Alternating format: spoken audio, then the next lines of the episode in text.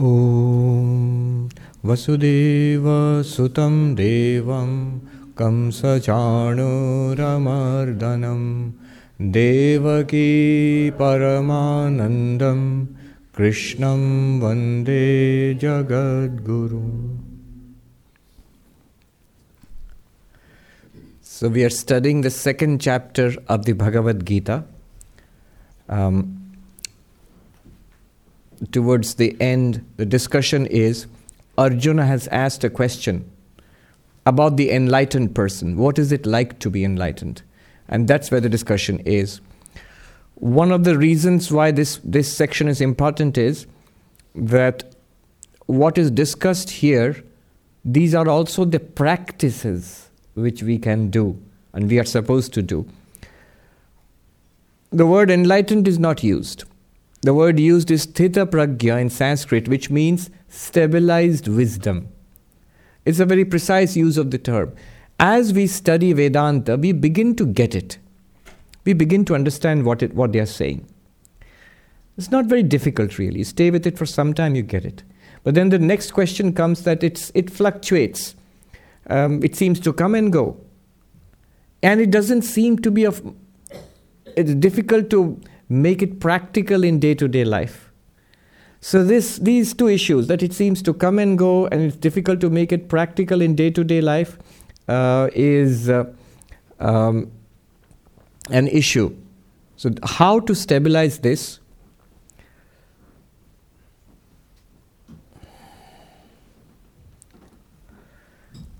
The practices are discussed here. Now, w- one of the things one, one has to do is that one has to stay with this teaching.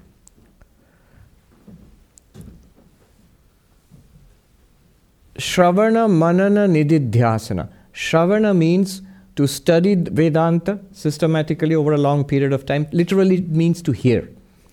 Manana means to reflect upon it after studying and reflecting, one gets a kind of clarity. One gets a kind of conviction also. But it's yet it might not feel like a living truth. So to make it a living truth, one has to stay with this knowledge. In meditation, when you're sitting with your eyes closed, but with your eyes open, when you're interacting with the world, still have to stay with this knowledge. What is this knowledge? I am Brahman, that, that absolute existence, consciousness, bliss. All this is also that same Brahman. And so one interacts from that point of view. Um, to stay with this knowledge is called nididhyasana, Vedantic meditation. Vedantic meditation.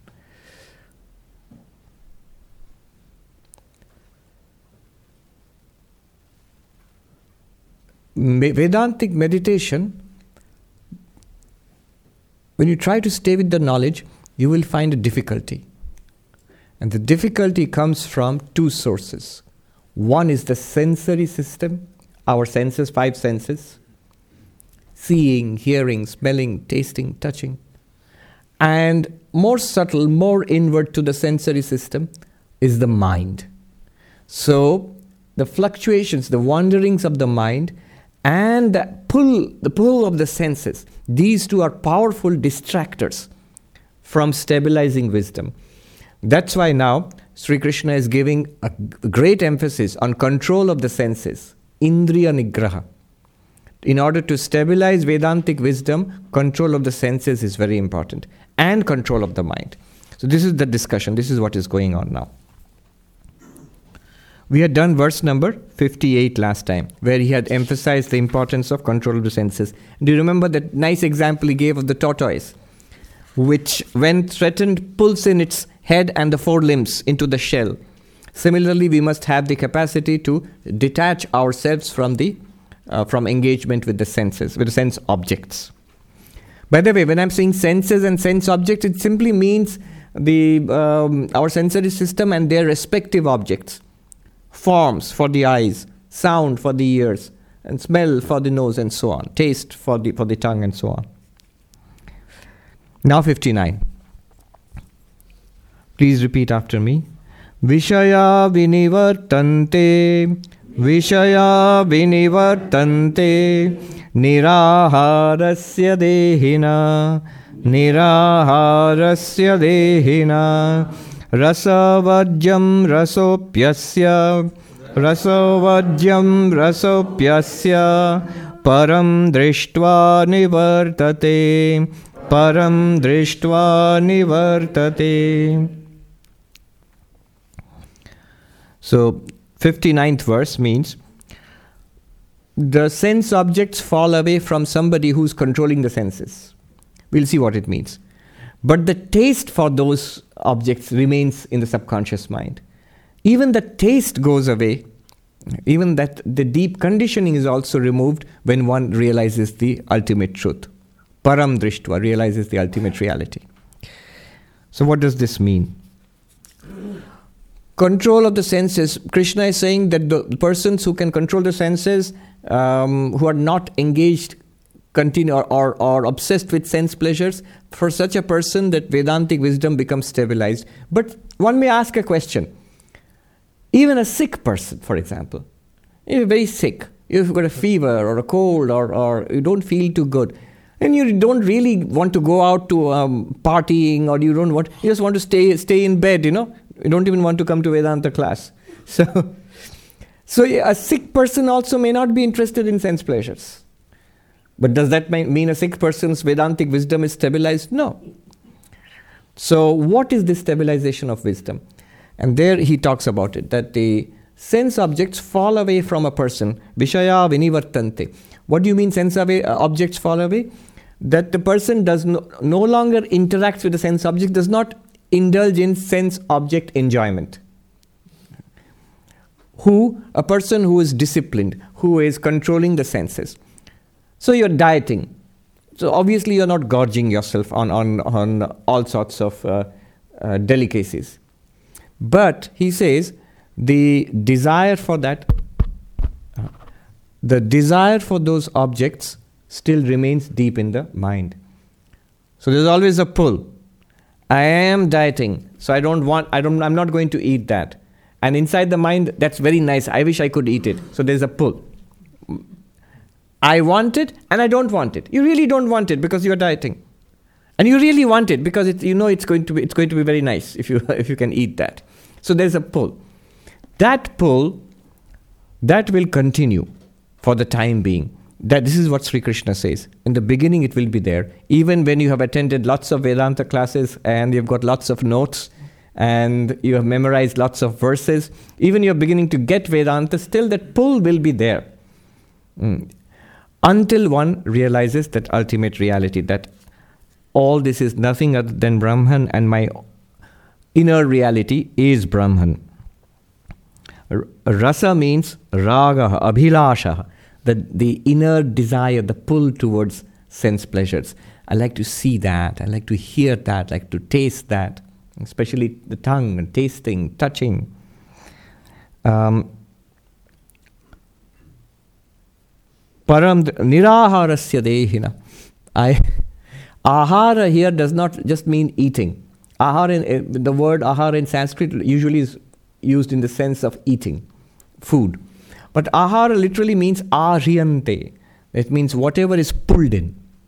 So whatever is pulled in is not just food into the mouth, but also forms what we see through the eyes, sound through the ears, uh, taste, of course, smell, and touch.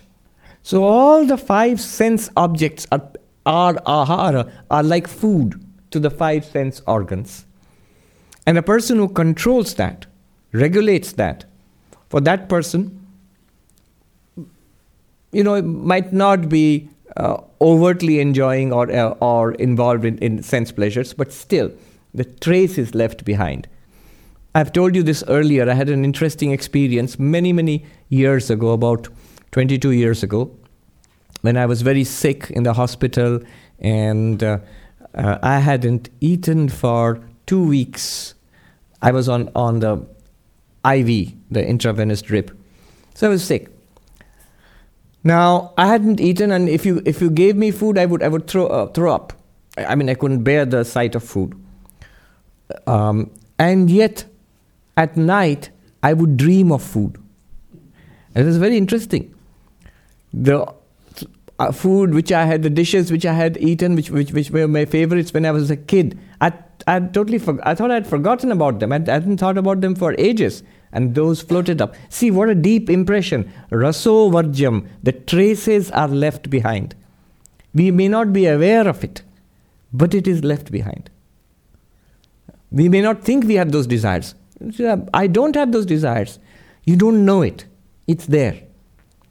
And when, see, the body is deprived, we are, I'm not eating, and I don't want to eat. The body doesn't require that food because the body can't take that food. If you literally bought those dishes, here, you're dreaming about it, eat it. Couldn't, or just throw up.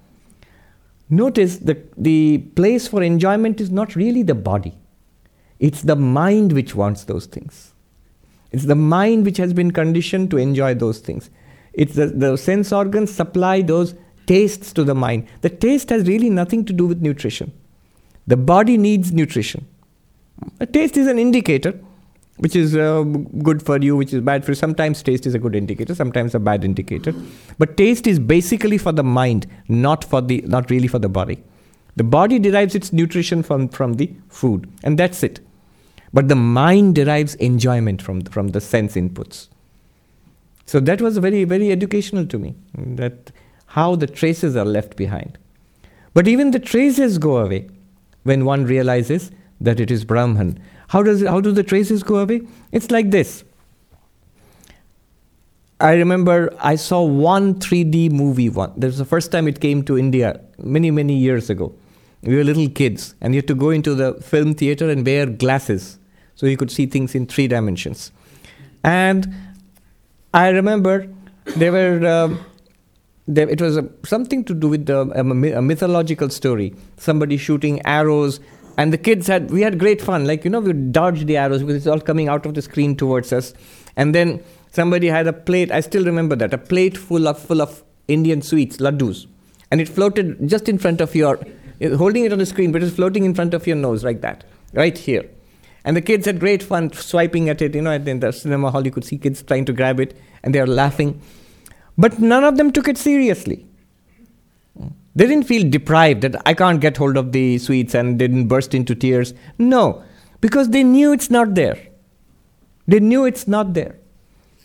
When it's not there, it's easy to give up. It just looks like that. As a sadhu told me once in Himalayas, ये बस दिखता है महात्मा जी है कुछ नहीं it just looks like that Swami, but it is not. What, what looks like that? He meant this entire world. There is, but of course, in the world, there is taste and sound. Yes, there is taste and sound and smell, but there is nothing here which will satisfy you. There is nothing here that will complete you. There is nothing here which will give you lasting peace. The more you enjoy the sense inputs, the more the thirst increases, the more the desperation increases. I had also seen, so I'm think, remembering lots of movies now. in those days, this VCR had come, you know, tapes. So I had seen a Hollywood movie. I don't, I forget the name of the movie, but it was about a ghost. And this ghost used to, in those days, smoking cigarettes was normal. I mean, people used to smoke uh, openly. So this g- guy, before dying, he used to smoke a lot of cigarettes, and he died. And then um, it, I still remember that one scene. He's become a ghost. Of course, it's a Hollywood movie, so you can see him faintly in, in on the movie, like a like a glowing figure. Now he's standing on a railway station or somewhere like that, a platform. And in those days, it seems that I haven't seen it in here in America now. They used to dispense cigarettes from these. Like now, you can get from you can get uh, potato chips and coke and all of that from a dispenser. You put in money and you can get a cigarette. So this ghost is standing and trying to put his hand into the machine to bring out the cigarette packet packets. But of course, alas, he can go pass through walls, but he can't catch anything. So he can't really catch the cigarette packet, and nor can he can he smoke it. And I felt this is why we are reborn. These tremendous obsessions we have with enjoying material things. Once this body falls apart and we can no longer enjoy these material things, we want it so much that's why, by God's grace, I would say, we are given more a new physical body to start the game all over again. Anyway, that was just a thought. So rasovarjam, the taste for that remains. And it's a terrible thing. I, I, I remember feeling at that time, or later when I reflected upon it, it's a terrible thing to have a strong, obsessive desire and no way of fulfilling it. Hmm. So that's why I guess we are reborn again and again, so that we have a way of experiencing, uh, fulfilling those desires. But fulfilling is a wrong word. Just experience it again and again, and there's no fulfillment. And then we move on. So, rasovajyam, rasopyasya param drishtva nivartate. The traces are left behind, but even the traces are burnt up when you realize the ultimate truth that Brahman alone is real and I am Brahman. The world is an appearance, like a movie. You, I will not repeat it, but you remember I've told you the story of the princess of Kashi. So the moment the prince realized that the princess in the picture was none other than, than he himself, when he was a kid, he had been painted in that way. So um, he realized there is no princess of Kashi apart from him. So what he desired is a, is a delusion, is an illusion. That is that that person is not there, does not exist apart from him. Always was him. So the desire goes away. Like that, realizing the ultimate, all these desires, even the trace of it goes away.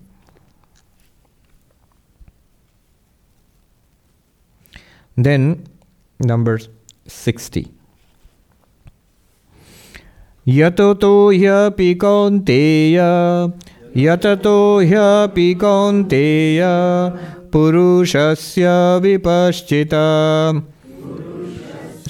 विपश्चिता इन्द्रियाणि प्रमाथीनि इन्द्रियाणि प्रमाथीनि हरन्ति प्रसभं मन हरन्ति प्रसभं मन O Arjuna, these powerful senses, the, the senses mean the sense organs, forcibly lead astray the mind of even the struggling white, wise person, the wise person who is a spiritual seeker and practicing spiritual disciplines.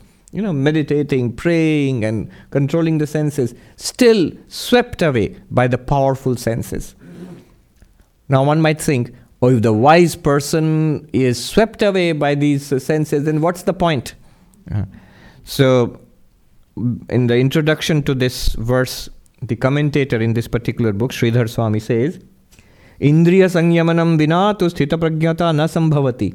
Without control of the senses, stabilization of Vedantic wisdom is not possible. Therefore, ataha, therefore, sadhaka avasthayam tatra mahan prayatna kartabhya. Therefore, when you are a seeker, sadhaka means a spiritual practitioner, at that stage, a great effort is to be put in to control the senses. So it's not meant to be negative, not meant to be pessimistic. You can try, but you're going to fail. No, not in that sense. It's just a cautionary thing that it's very powerful. So one must be careful, one must be ready to fail and try again and keep trying, and it's necessary to keep trying to bring the senses under our control. Uh, there is a nice saying which says that, Alas, I have been made the servant by the servants of my servants. Aha, kinkarasya kinkarehi kinkarikritaha. Alas, kinkara means a servant. Uh, so, by the servant of my servants, my servant is the mind, and the mind's servants are the senses. But I, the Atman, the self, I have become a servant to my senses. My eyes want to see this, and I run around trying to get it. My uh, tongue wants to taste it, I run to the uh, restaurant to eat it, uh, and so on.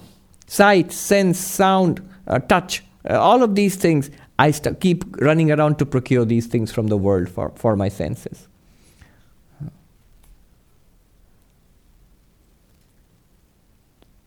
I think that uh, you know, yeah, it's my senses and my mind. I can control it. Let my mind think about these things, but uh, what my mind, what's there in my mind, I can control it. We think so, but it's not that easy. We shall see in the next verse itself. But I'll tell you a little story. Um, Swami Nishreyashanandaji was the uh, founder of our movement in South Africa many, many years ago. He was a disciple of Swami Shivananda. That means a disciple of Sri Ramakrishna, his disciple. So he was, a, from all accounts, I never seen him, but from all accounts, he was an extraordinary teacher, extraordinary master, and a yogi himself. So he talks about this idea that it's my mind and I can control my mind. What's so great about it? He says, imagine you have um, an apartment in some city, and your friend says to you that, Can I, I'm going to that city, can I stay in your apartment for a couple of days? And you say, Sure, it's my apartment. I'm going to give you a note for the caretaker, and he'll just give you the keys. You can, you can go in there and stay there. So your friend turns up at your apartment in that city and rings the bell, and um, a couple of hefty guys come out, suspicious looking characters, and say, Yeah, what do you want? And um, you say that your friend says, I'm going to stay here. Says who? Well, my friend owns this apartment. Look, here it says that it is, uh, let him stay here for a few days. And these two guys, they pick up your friend and toss him out on the street. Now, can you say that it's still your apartment? Notionally, nominally, it's your apartment, but it's no longer under your control. There are squatters there, there are people who have taken it over. It's no longer your apartment. Our mind is like that. We have entertained sights and sounds and smells and touches uh, for so long, and thought patterns and habitual ways of thinking, um, prejudices, so long that now when I think, all right, I'm going to think I am the Atman. That's your friend. Let this thought stay in the mind. I am the Atman. And all these hefty guys, that's sights and sounds and smells, they pick up this poor I am the Atman thought and throw it out on the street. My guru has told me to repeat the mantra. Here is the poor little mantra. Look, and it goes to the mind. Can I stay in the mind for some time? And these other thoughts who have been staying there for years and years together, they're big and nourished. they have been, they're strong and they pick up the poor little mantra and throw it out on the street. So it's no longer under your control. That's why this uh, control of the senses. Another a subtle question. Sometimes these questions don't occur to us until we start practicing. A subtle question is this: What is more important, control of the senses or control of the thought? i I might argue, yes, let me enjoy things of the world, mentally I am unaffected. If that's so, isn't the, that all right? If only you could do that. it's not that easy. It's not that easy. It is true. The mind is more important than the senses. If one could remain mentally com- uh, completely unaffected uh, while gliding through the world, if you could do that, and yogis, there are yogis who can do that, but not at the beginning. At the beginning, the trick is always to start with the with the physical, with the gross, with the obvious, and then work your way inwards to the subtle ones.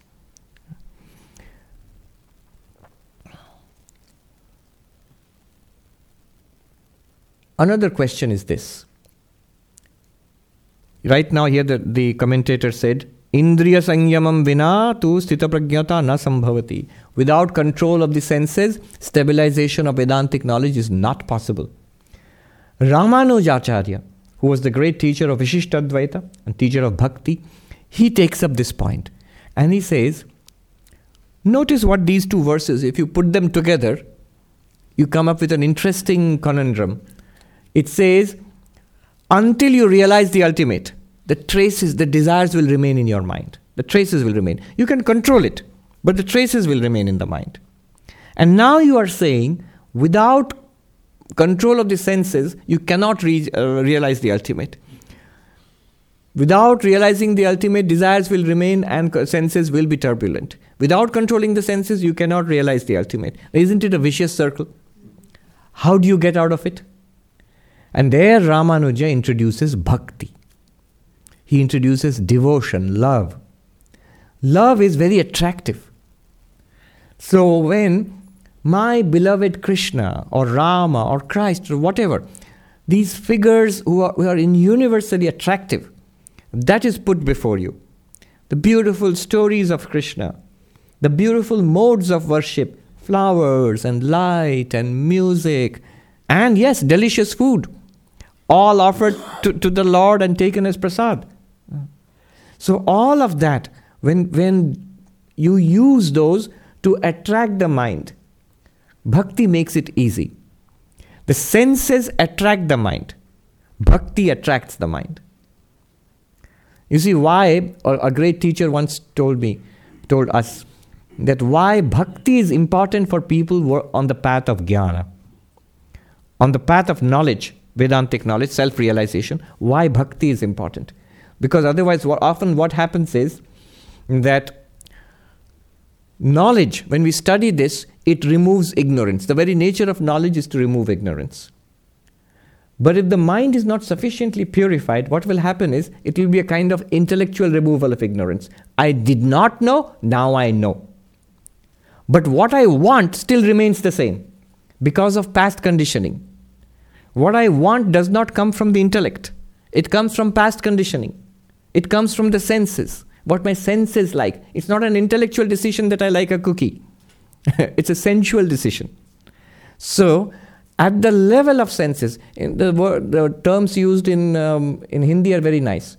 It says um, desire, kama, desire is at the level of प्राण वो प्राण की बात बात है बुद्धि की बात नहीं है that means it's not something in the intellect what am I? What is the nature of this world? What am I? That the intellect knows or does not know. But what I want, it's not really, it doesn't have much to do with the intellect. So it could be possible, not only po- uh, could be possible, it often is the case that we understand a lot of things through Vedanta, but the heart still wants what it was conditioned to want. Now, this Vedantic teaching does not work at the level of the heart. It works at the level of the intellect. That's why so many stringent conditions are there for a purified mind. Purified mind means a purified heart. But bhakti works at the level of, inter- uh, of, of the heart. Bhakti is, is nothing other than transformed desire. The, the nature of desire is I want the world. The nature of bhakti is I want God. Notice that the I want is still the same. I want. Not a question of what I know and what I do not know. I want. The world that's replaced with God. So bhakti is very useful in the path of jnana. When your mind, your heart is given to God in, in any particular form, whichever is your tradition, could be Krishna or Christ, whichever is your tradition, whichever is your approach. So, devotional approach is very useful for a jnani because it purifies the heart and allows knowledge to have full play. Then you can actually live the knowledge and the knowledge will become stabilized. Sthita pragya. All right.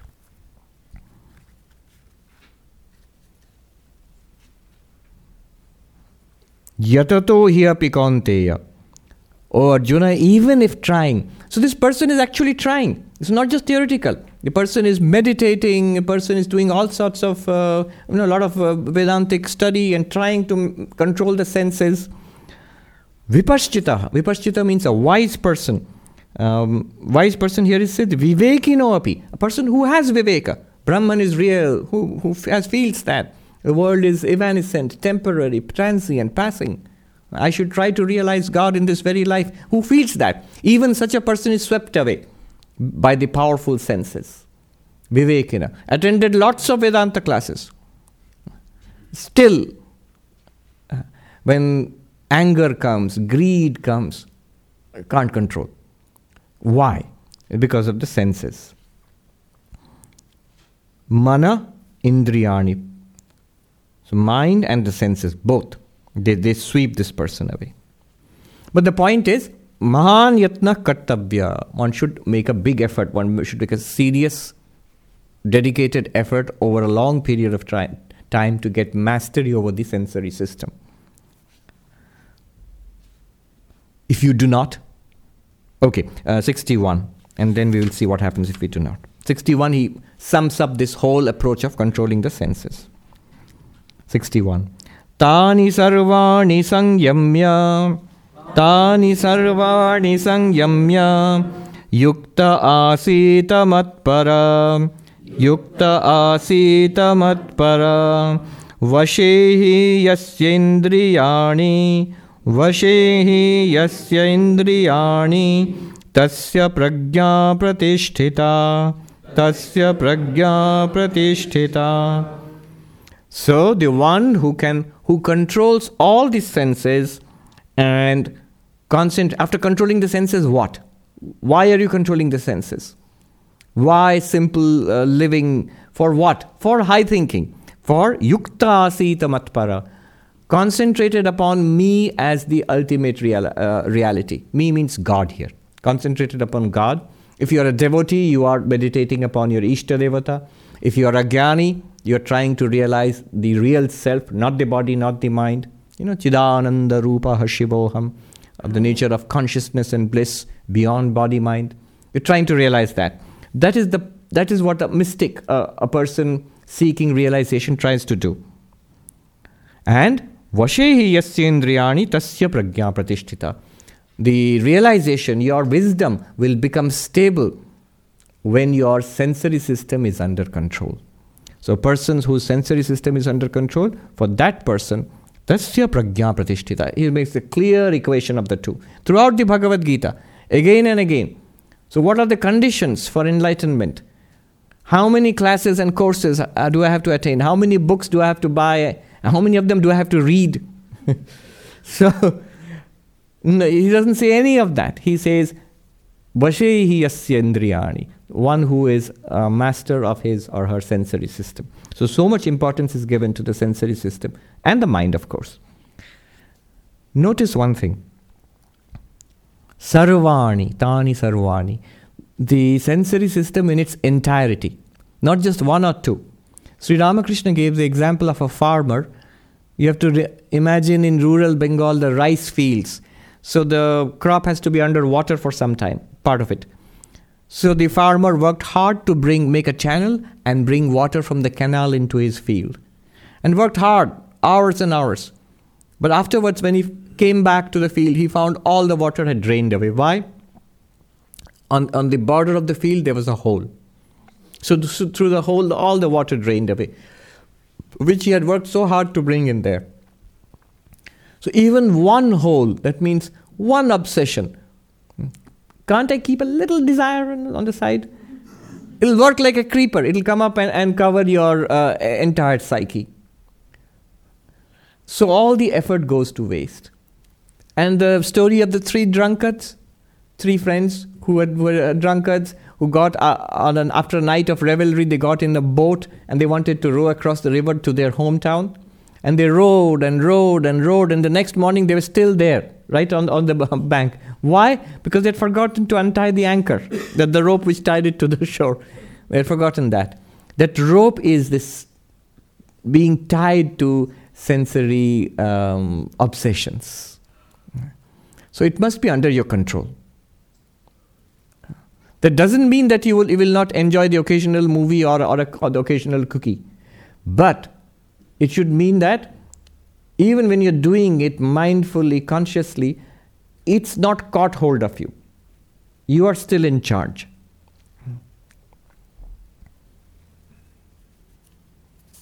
Suppose one does not do that. So here's the next two verses. Suppose one does not control that. And we are still trying to become enlightened. We're still doing meditation and prayer and study and all of that. Then what happens? Two famous verses. Let's read, we have to read them together 62 and 63. ध्यायतो विषयान् पुंस ध्यायतो विषयान् पुंस सङ्गस्तेषोपजायते सङ्गस्तेषोपजायते सङ्गात् सञ्जायते काम। सङ्गात् सञ्जायते काम। कामात् क्रोधोऽभिजायते। कामात् क्रोधोऽभिजायते। क्रोधात् भवति सम्मोह। क्रोधात् भवति सम्मोह। सम्मोहात् स्मृतिविभ्रमा सम्मोहात् स्मृतिविभ्रमा स्मृतिर्भ्रंशात् बुद्धिनाशो स्मृतिर्भ्रंशात् बुद्धिनाशो बुद्धिनाशात् प्रणश्यति बुद्धिनाशात् प्रणश्यति Thinking continuously about sense objects and attachment develops with the sense objects. From that attachment comes desire. The desire being obstructed, there flashes anger. From anger comes delusion. From in delusion, the memory of all our learning is lost. When that memory is lost, that learning is lost, the intellect is delu- uh, intellect cannot function anymore. Buddhinasha. When the intellect cannot function anymore, pranashyati, we fall away from spiritual life. You'll notice that there are eight links here. One, thinking about sense objects. Two, dhyayate vishayan punksha, sangha, an attachment comes to. Second, attachment. Sangasteshu upajayate. Sangat sanjayate kama. Desire arises then. From attachment arises desire. Third, I must have it. Then from when desire is obstructed, kamat krodho vijayate. Anger comes. Four. Where what and anger leads to krodhat bhavati sammoha, darkening, a, a delusory effect on the mind, delusion. Confusion comes. Sammoha, that's five. Sammohat smriti vibhrama. From um, delusion comes loss of memory. Memory here literally means the learning that we have got. All the spiritual, you know, all our New Year's resolutions, all our um, I'm going to become enlightened this year, 2019 is the year, and so on. All of that goes away, out of the window. And then number uh, s- uh, s- seven is Smriti Bhangshat Buddhinasha. So our intellect, the decision making capacity fails, and we make the wrong decisions what to say, what to do, and that leads to pranashyati. You fall away from spiritual life. Eight. One of our Swamis, one of my teachers, Swami Atma Priyanandaji, who was here uh, last year, I think, yes. So he jokingly said the like the Buddha's eight eightfold way, you know, Ashtanga Marga, like the Ashtanga Yoga, the eightfold yoga of Patanjali. These are the eight. This is the eightfold way to destruction. the eight steps to spiritual fall. So those are the eight steps to nirvana or the eight steps to enlightenment. It is eight steps to fall away. so what are these eight steps? Dhyayato vishayan punksha. It starts with what, what the mind dwells upon. Where the mind is kept. What do you mean where the mind is kept? Is the mind like a box or a glass where you keep it somewhere? Or, you know? No. What is kept in the mind? What am I thinking about in general? My habitual thought patterns. W- what am I dwelling upon? Dhyayato vishayan. If, if it's the sense objects, things we see, hear, smell, taste, touch. It's inevitable. You can either think of God or you can think of the world.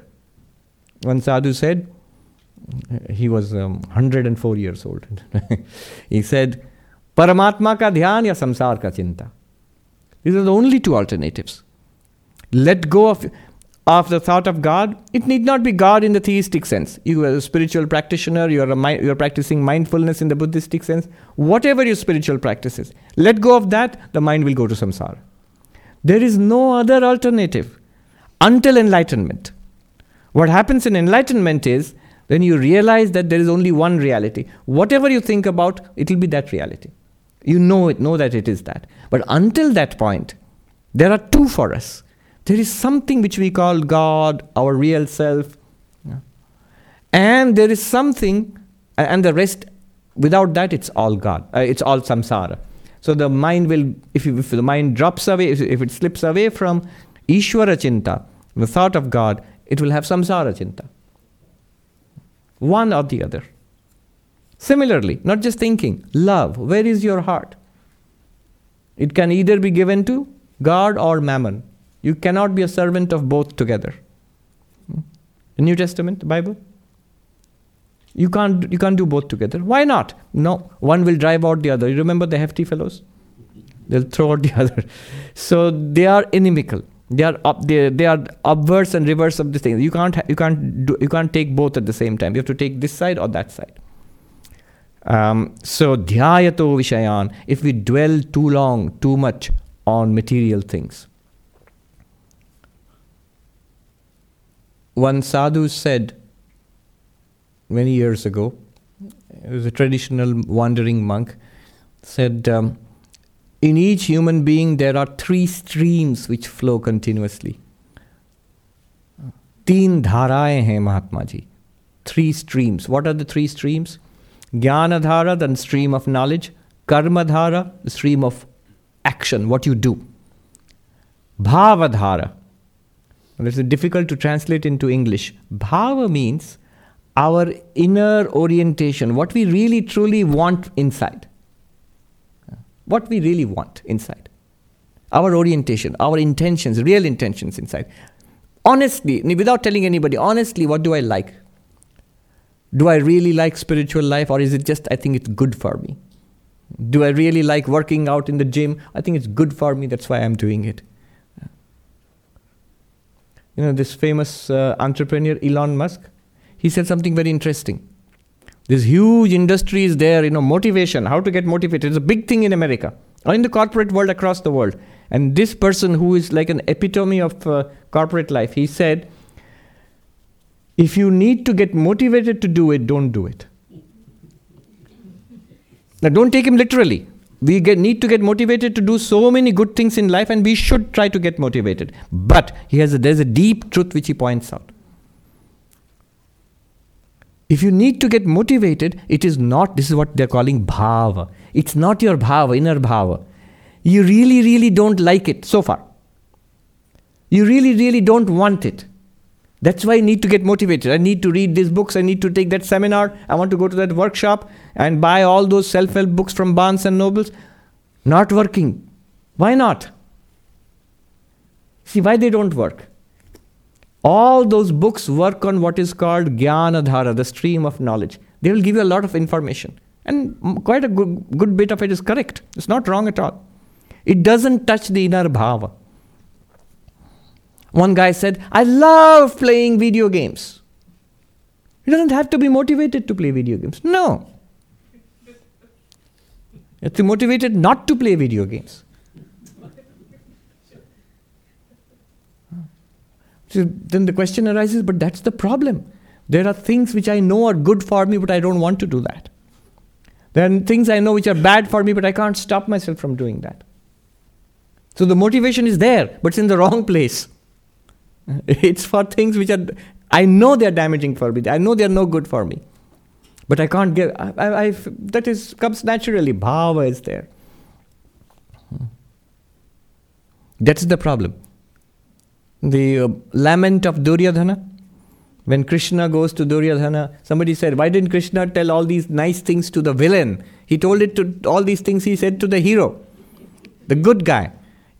And if he had told all these things to the villain, Duryodhana, it might have prevented a terrible war. But you know, he actually tried. Krishna, to his credit, he tried. And it was of no use. No use. Duryodhana wouldn't have come to the Vedanta class. Why not?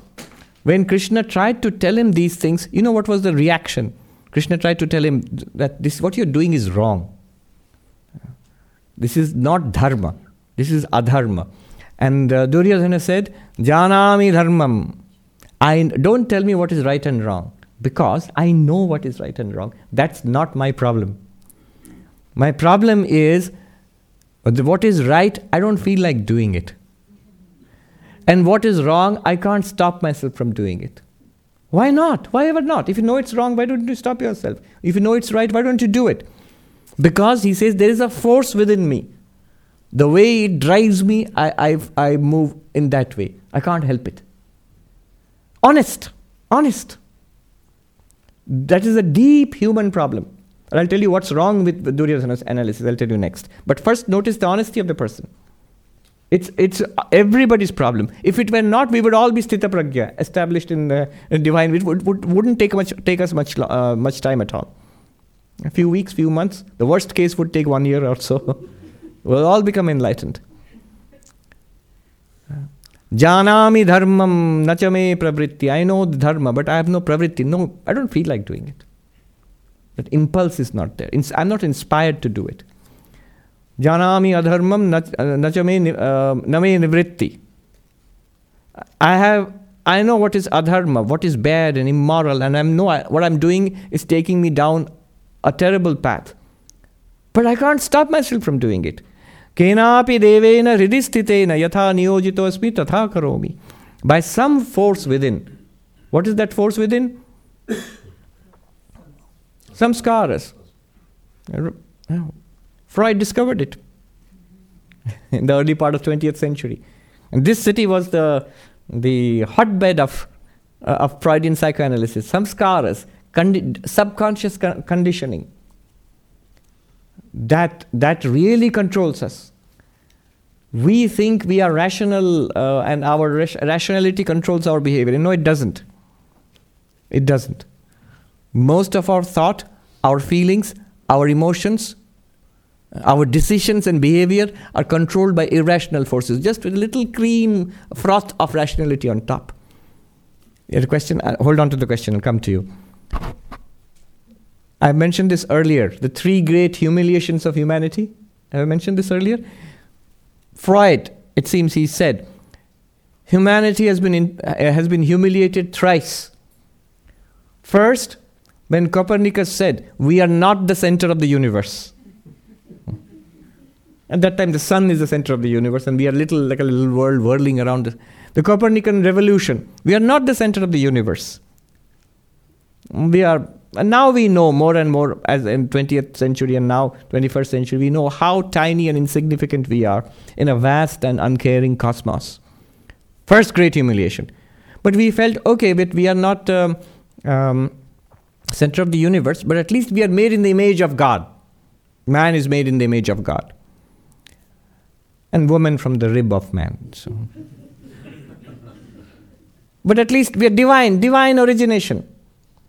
And then Darwin comes along. Not image of God, you're made in the image of a chimp. Evolution proves that. The second great humiliation. Freud is saying this, Sigmund Freud. The second great humiliation of humanity that you are not descended from God, you are evolved from monkeys. Then the third, Freud said, then I dealt the third great blow to human pride.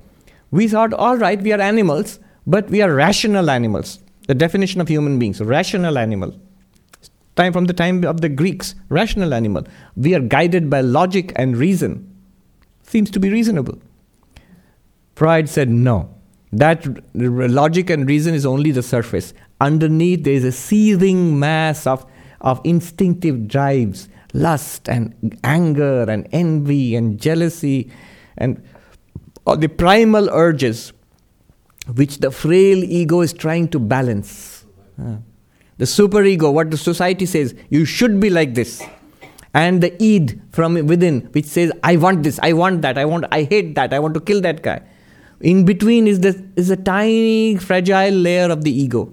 Yeah? The Freudian structure, the triadic structure, superego, underneath the id and in between the balancing act done by the ego, what we feel ourselves to be conscious ego, trying to balance the demands of society for, for, for being moral with, the primal urges bubbling up from within. And our decisions, our so called logic is heavily influenced by these irrational drives. You're not a rational animal, just an animal, Freud said. That is what the yogis knew thousands of years ago. Kenapi Devana, this is this power within us which is driving me along. And I can't resist it. So don't talk to me about what is right and wrong. So, what is wrong in this, this approach? What's wrong is this if this is true, then what's the point of any, any attempt at changing? What is the point of any spiritual life, any meditation, or even even a self-help seminar? Uh, Tony Tony Robbins. What's the point? You can't change if you cannot change. But you can change. That's the great thing. People do change, and we have the possibility of changing. We know that we have the possibility of changing, and we do want to change. But there is we need a way a training, a methodology, a path. And those are the yogas. Our point is not fixed that I, I love um, video games and I should be studying. I don't love studying, and this is my di- dilemma. But you're not fixed there forever. You can actually educate the mind and the heart and the senses. This is what yoga is all about. So that it is transformed. Our urges are transformed. And ultimately, we come to a point where, like you loved video games, you actually love your studies. You might think that's a tall order. It's not. Aren't there many, many people who do love their studies? I often say, some students used to come and say to me that this subject is so boring. Remember, it's boring to me. It's not the fault of the subject, it's the fault of my mind. Aren't there people who love that subject? They really love that subject. I mean, the complaint usually used to be about Sanskrit grammar. It's boring. But it's boring to you, but it's not boring to the Sanskrit Pandit who loves it more than anything else. So the subject is intrinsically interesting. Every subject is. Otherwise, it couldn't have developed. The people who have given their whole lives to it. Darwin, I was reading. People get bored with all the taxonomy and the uh, of uh, you know classification of species and all of that. Darwin was crazy about it. He loved as a child. I mean, how can you deny samskaras? This is a stunning story of Darwin going out into the little woods near his house in England and collecting beetles. There are different kinds of beetles. And he had a whole collection as a child. He must have done things like that in his past life. Otherwise, why as a child would you? Children collect it, but that craze is there. And there's a story of how the little kid, he's caught one beetle in one hand another beetle in another hand, and this is third rare beetle crawling along a leaf. If he if he goes back to his house and puts those beetles in the, the little bottles and comes back for this one, it would have flown away. What does he do? He quickly puts one beetle in his mouth, catches hold of the other, and then races back to his room to put all three in the three, three different bottles and classify them.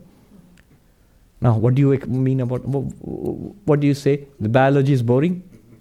Here is this little kid who is more crazy about collecting and classifying beetles than you are about playing your video game. So it's not a problem with the subject, it's the conditioning of the mind, and therefore we can change. Swami Vivekananda said to develop the powers of attachment and detachment perfectly. It can be done. I've heard the story about um, so there's one Swami, Swami Nirvedananda, one of the pioneers in the Ramakrishna order um, in, in, the field of education in the 1920s, 30s. And those who are from Calcutta, you know, the Belghoria Students' Home, those who have, uh, you know. So it's the first, one of the first educational institutes of the Ramakrishna order. He founded it. Now, the story goes that it was 1939 and the Second World War had started. And in those, and so the Swami was fascinated then those the radio, the BBC News would be there from the radio. He would listen to it, and he would have this map in front of him, a map of Europe, and with a pencil he would trace where the German armies are advancing, where the Allied armies are advancing. And somebody said, Swami, how do you meditate? You're spending all your time on on this. And Swami looked very surprised, and he said to that person, "But I don't think about the war when I'm meditating, and I don't think about meditation when I'm thinking about the war." There's a big truth there. It's not so easy to do. He could do it probably, but it's not so easy to do. But there's a big truth there. When we are doing this, playing video games, I should be studying. I should be studying. And studying, I wish I could play a little more video games. We can't control our attachments and detachments. Swami Vivekananda used to say, empty the bucket, empty the bucket. I read about Napoleon. He said it seems he could do many things at the same time. He could dictate to seven secretaries some he's dictating uh, uh, orders for the war, another for construction of bridges in Paris, another to a letter to uh, the Empress Josephine, to his wife, and so on. Seven secretaries. They're all busy writing. He's dictating across seven. How is that possible? The tremendous control over the mental faculties. And he, I think he, he's the one who wrote that the, I've got cabinets in my mind. And so, right, he, he's the one who said, I open, when I want to know the finances, I open that cabinet, I shut the others. When I want to know the, the war situation, I open that one and shut the others. And when I want to sleep, I shut all the, he had the capacity to go to sleep at any time. Many will say, I also have that capacity. if you have, you're blessed. but he said, when I, but at will, when I, when I shut all the cabinets in the mind, I fall asleep. He could, it seems he could sleep on his war horse. so, yes, what was the question? Swamiji, talking about dharma and adharma. Yes. The question is regarding Karna. Yes. Karna was supposed to be somebody who really upheld dharma all the time. Hmm. But when it came to the disrobing of Draupadi, Hmm. at that time, even he put his head down. He did not oppose the Kauravas. Hmm. So how do you explain that? Here is somebody who is considered one of the epitomes, I mean, after Yudhishthir, Hmm. he was considered a person upholding dharma. So, Yes and no. When Karma, Karna finally died in the mythology, you'll see when, when he finally was killed, and uh, he said, "This is unfair. My chariot is stuck in the mud, and you're going to um, kill me now." I think it is Krishna who gives a long uh, explanation, or, or he points out where all Kar- Karna had uh, done wrong things. See, you mentioned one. Clearly there is something wrong going on and i am in a situation where i can oppose it and say something. When i do not do so it's a failure of courage. There's a lack of uprightness there. So karna is a tragic figure no doubt and many people identify and sympathize if not identify sympathize with him true the figure is drawn in that way but there are fatal flaws in that figure also Hmm. so that, is that also because of sanskar? Samskaras, yes. Here is one thing to remember. These two words, please remember. Swarupa and Swabhava. Very important to remember. Swarupa and Swabhava. Literally, in, in uh, if you translate, Swarupa means our real nature. What is our real nature? Atman. Existence, consciousness, bliss. Or in a theistic sense, nothing other than the divine within us. That is Swarupa. Whose nature? Mine and yours and, and Sri Ramakrishna's and Krishna's and Arjuna's, all of them. We have all have the same Swarupa, at least according to Advaita Vedanta. We are all one with God. Our nature is, is Brahman. Aham Brahmasmi. That's Swarupa. Our real nature. That's what we are trying to understand. And we right now we feel I am this body mind, this body mind sensory complex, but we are not this. But there is another very important word to learn. Swabhava. How will I translate that? Again, that word bhava is there.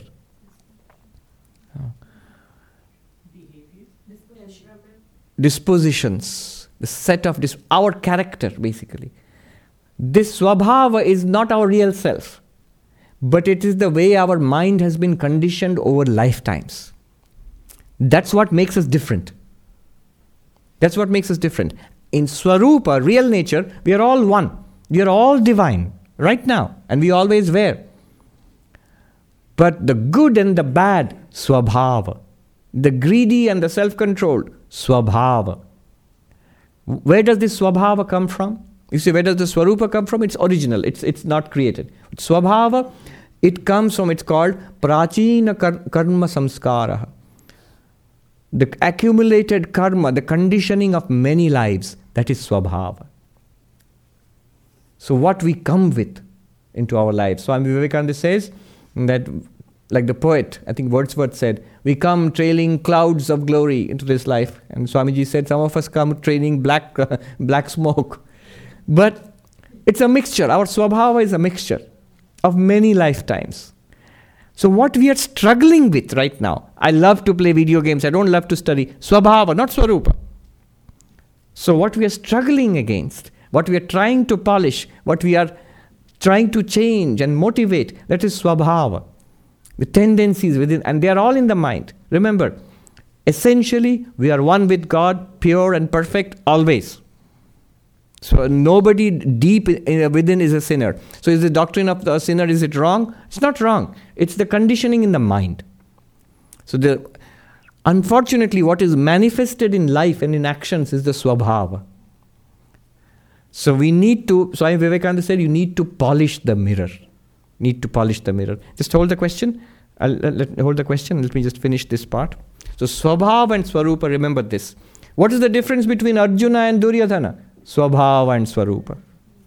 Swarupa is same for Arjuna and Duryodhana and Krishna. All of them are the same Swarupa. They are all one with God. But Swabhava Arjuna is the hero and uh, Swabhava Duryodhana is the villain. This Swabhava, the hope is, it is subject to change. It is changing slowly. If we consciously try to change it, it will change. We can change it. All these spiritual practices are consciously trying to change the Swabhava. So when Elon Musk says don't do anything if it is required to be motivated, what he really means is not that you give up all your high aspirations. It just recognize the power which is working within. I require to be motivated because right now my swabhava is not oriented towards the things which I want. I need to orient it. And I can do it. That's why these warnings are there. That uh, be careful about the swabhava. You have these high goals, but the sensory system and the mind, they'll sweep you away because their, their swabhava is, is, the conditioning is like that. It can be changed over time. Yes. Uh, Swamiji, would you consider Bhishma Pitamaha to be an enlightened soul? I think so, yes. And if so, why did he fight on the side of the Kauravas? Uh, difficult to say. One word life. Uh, Difficult to say. There's no doubt he was a great person. There's no doubt. He took a decision because he thought he was being moral, right? He had given his word to protect the lineage of the Kauravas. So, the beauty and the ter- terrible thing about the Mahabharata is that it shows that what is very neat in Vedanta, in textbooks, when it meets life, it becomes much more complicated. And yeah, gets very messy. And uh, that's what we see not only in the Mahabharata, in each of our individual lives. That's the very nature of life. So the Mahabharata, that's why uh, it's uh, ethic, the ethical questions in Mahabharata are very sophisticated, very deep and sophisticated. I'll just leave it at that. Dhyayato vishayan pungsa. So when you th- when you when you dwell too much on sense objects, what happens? An attachment develops, raga. An attachment develops. It is nice. It's nice. Worth having. Then from that attachment, at this stage, remember, we think that, yeah, I'm thinking about it, I cannot think about it. But very soon you see that it, it's very difficult not to think about those things. It becomes a habit. It could be, di- it's different from different people, what, what our uh, personal predilections are like. Then sangat sanjayate kama. From this comes desire. There it becomes powerful. What is the nature of desire? I want this, this gadget, uh, this person, this job, this um, place, uh, that experience, that enjoyment, that parking spot. So I want. This is the nature of kama, I want. And immediately, kamat krodha vijayate. From desire comes anger. Um, desire comes anger means parking spot best example. You are that's a nice parking spot i want it. And then the, suddenly the guy in front red light slowly backing into that spot. And you become a- angry.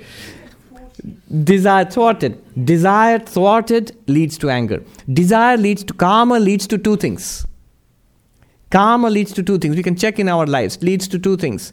When it is satisfied when we indulge in it lobha greed. I want more. Variety. Again again. Because it gives pleasure. And i want it again and again. Lobha. When it's thwarted. Thwarted when? I know it's possible for me to get it. And now this person this circumstance is coming in my way. Anger. Flash of anger comes. It's the same desire which is converted into anger. Kama and krodha they go together Krishna से in the Gita क्रोध एश रजोगुण समुद्भव, महाशना, महापापमा। This anger and desire they are born of rajoguna, rajas and remember O Arjuna these are voracious they are hungry they like hungry ghost and महापापमा they are productive of great sin watch these keep them be alert about these two so kama leads to krodha always at the root of any kind of flash of anger, there is some kind of desire. It could be good. Oh, we say righteous indignation. All right, righteous indignation. You know that something wrong is happening, but even there, there is desire. Such a thing should happen. It is not happening, and these people are bad. I am good. Hence, flash of anger on them. They deserve my anger. Usually, when we are angry on people, it, it's often that I am right. They are wrong. Even hatred. It's okay to hate them because they are the hateful people. so they are the ones who are hating. So I, I, it's okay to hate people who hate others. No. Anger. There is anger there. You know, the famous uh, Buddhist teacher, the one who popularized mindfulness all over the West, um, Thich Nhat Hanh. I read a news article that he's dying now. He's back in Vietnam in his monastery. He's uh, about to pass away. He's passed away? No, he's about to pass.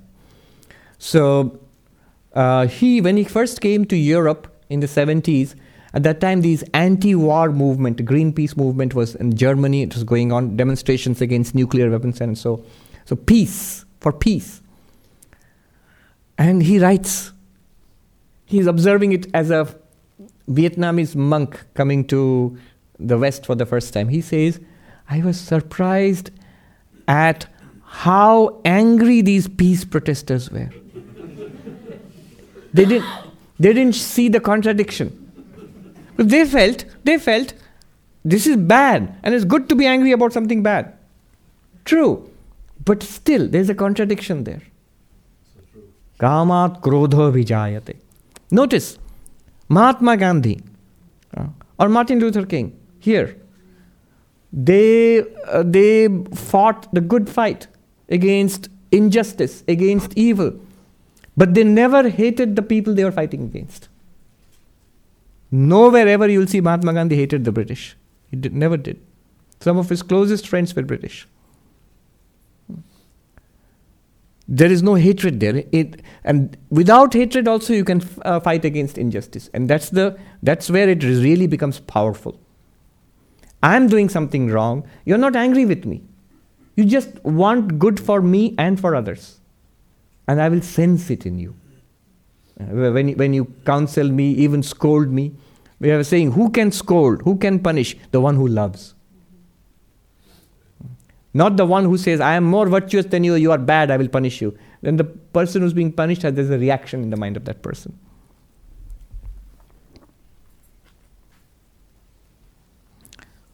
Kamat krodha vijayate. Then what happens from, from anger? Krodhat bhavati sammoha. Delusion comes. Confusion comes. What to do and what not to do. It's not only from anger, actually. From desire, four things come. Swami Ram just pointed this out. From desire, four things come lobha, greed. Greed also leads to sammoha, delusion. Uh, what is dharma and what is adharma?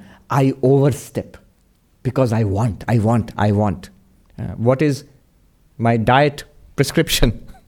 um, my uh, resolution, this is my, going to be my diet. I overstep and open the fridge and raid the fridge and eat it. I'm saying something which is seems to be a common problem in, in the West now. So, but that's the classic example of greed overcoming uh, my resolutions. So, greed leads to sammoha, lobha leads to sammoha, krodha, anger, anger leads to delusion also, of course. That flash of anger, then what I should not say, I say. Often, harsh words are the most difficult things to forgive people remember them for a long time. Even after the quarrel is over, your harsh words are remembered. You might have forgotten what the quarrel was about, but because of the quarrel, you said harsh words to each other. Those harsh words remain in the memory for decades and decades, for decades together, for, for a lifetime, and it hurts. So, anger. Uh, that also leads to delusion. Then, um, th- th- then uh, there is uh, um, lobha, uh, then there is one more. Um, no, so this is sammoha. Some more is the delusion comes out of all of these. Uh, mamata, identification. Mamata means mine. My child, my friend, my political party, my uh, football or basketball, basketball team. Once it's mine, partiality comes.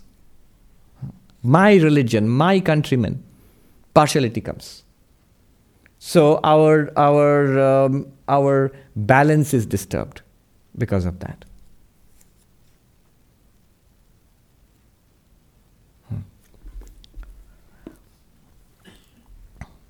Then sammoha, so delusion. From delusion, sammohat smriti vibhrama. All the things that we had learned, all the classes and seminars and the books we have read and the verses memorized, they go out of the, out of the uh, window at that moment. And we react. We react from what? Not from what we have learned, all this wisdom, but from instinctive reactions, default setting. The reaction comes from there. Smriti Vibhrama, loss of memory here means not that you become an amnesiac, but loss of learning. Smritir Bhrangshat Buddhinasha. Buddhi means Viveka here. What is to be done, what is not to be done, what is right and what is wrong. I have decided the, the goal of life is God realization, and this is the behavior that is consistent with God realization. All of that decision becomes, uh, um, it just goes out of the window. And I react in anger uh, or in hatred. So, buddhinasha, buddhinashat pranashyati. And when the decision is wrong, then falling away from spiritual life becomes uh, inevitable. One more thing is, it takes a long time to, to describe this sequence of eight steps, but it happens in a flash. That's, that's what one should remember. It happens in a flash. It doesn't matter, but um, uh, what, what matters is over time, as we are spiritual practitioners, this should become less and less. Less frequent, less intense, and we should be able to come out of it faster. That's the sign of progress. So, yes. Um, my question is about Martin Luther King. You were talking about and the importance of the material world. You said that, you were talking about injustice, Yes. and here in the United States, we talk a lot about inequality, and material, especially material inequality, and we see how it, when you do, when you have people living in poverty, it creates a lot of suffering. So I was wondering to what degree do you have to accord some importance to basic material comforts? Or some, it seems like you have to accord some importance to the material. world True. So that you don't have people living in, you know, True. If you ignore the material world completely, that can be disastrous too. But notice one thing. All of these people, like Mahatma Gandhi or Martin Luther King, you will see they conform to this kind of uh, austere, controlled life. It's only when I'm controlled in my own life and I minimize my materiality, then I can struggle for the wider causes of justice for others. When my own sensory system is uh, running amok, when I have no control over my mind, then I am a slave to this particular body mind system. So, my concern with material things will be for material things for I, me, and mine. That's the problem with most people. What, what is the difference between one Martin Luther King and Mahatma Gandhi and the rest of us? The most, most people are so concerned and caught up with this one single body mind system, this one. So all the effort goes towards satisfying this thing. The less we are slaves to this body mind system, the more we can think about the welfare of others. Notice, here Arjuna is literally fighting a battle on the side of righteousness against uh, what is wrong. And after learning all this, he still goes and he's supposed to go and fight that battle. That's what Krishna is trying to persuade him to do. He's not telling him to give up all concern with the battle itself. Arjuna wanted to stop. And Krishna said, No. You can do your duty much better and work for the welfare of others much better when one's own senses are under control, own mind is under control. Even emotions are under check. Swami Vivekananda said, the, the sentimental and the emotional waste most of their energy in feeling. It's the calm, level headed person who can work, work and do great work. But which kind of calm and level headed person? There are a lot of calm and level headed persons, and they are doing great work for themselves. It's the calm and level headed person who has this control over the senses, who has the mastery over desires, the mind and the sensory system, who can really do work for others. Notice that the truly spiritual people, whom we consider to be spiritual, whom you would consider to be spiritual, you will notice that they are also strongly altruistic. They're deeply altruistic. That uh, they always put others before their own, own needs. Does that answer your question? Yeah. It's not really a concern for material things, it's rather a concern for the welfare of others. Right? It's not really a concern about cars or food or houses. It's so that the others get those cars and food and houses and uh, education. It's actually a concern for human beings. It's a spiritual concern. Sri Ramakrishna also said, he said, you can't have relig- spirituality on an empty stomach. Uh, in Bengali, khali pete dharma hai na, which is true, which is true. Sometimes one may be misled into thinking the yogi, the skinny yogi sitting in his cave in the Himalayas. So that is the ideal. And so all of this is not necessary. Society and schools and hospitals. No, no, no, absolutely not. Vedanta is not against this world. Vedanta shows us a much wiser way, a more spiritual way of living in this world itself. And when the time is uh, uh, come to go, we can go absolutely freely and happily without any clinging or any, any worry. Yeah. Does that answer? Yeah. Yes. Yes. we should strive for. Um, you might be thinking you're doing that, but uh, you could possibly be repressing. You won't know the difference. How True. Yes, you have to be careful because repression always has um, a side effect. You really cannot repress anything; it will come out in its in, in some other way. So this uh, control of the senses is for directing these energies towards a higher goal. Uh, in this case, it's spirituality. It could be art, it could be science. Notice, there I think Elon Musk has a point. If you need to be motivated, then don't do it. A, a scientist who is passionate about his research, an artist who is passionate about music or, or painting or something, most of the other things sort of, sort of fall away f- automatically.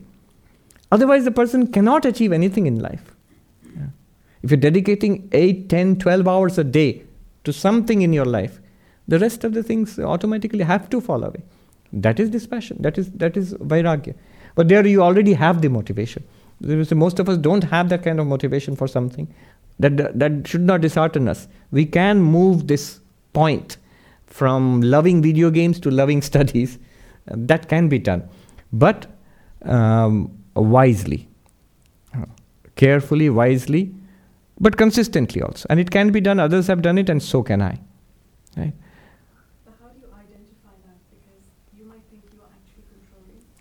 True. I'll give you. It is true. It is true. Yes, it is true. Uh, I'll give you just one, um, but is a very big subject, but very interesting subject. Just one thing I'll, I'll tell you. Um, one is, are you happy? If you suppress it consistently over a long period of time, you'll notice something. You're achieving your goals of controlling the senses, but you'll notice you're consistently unhappy.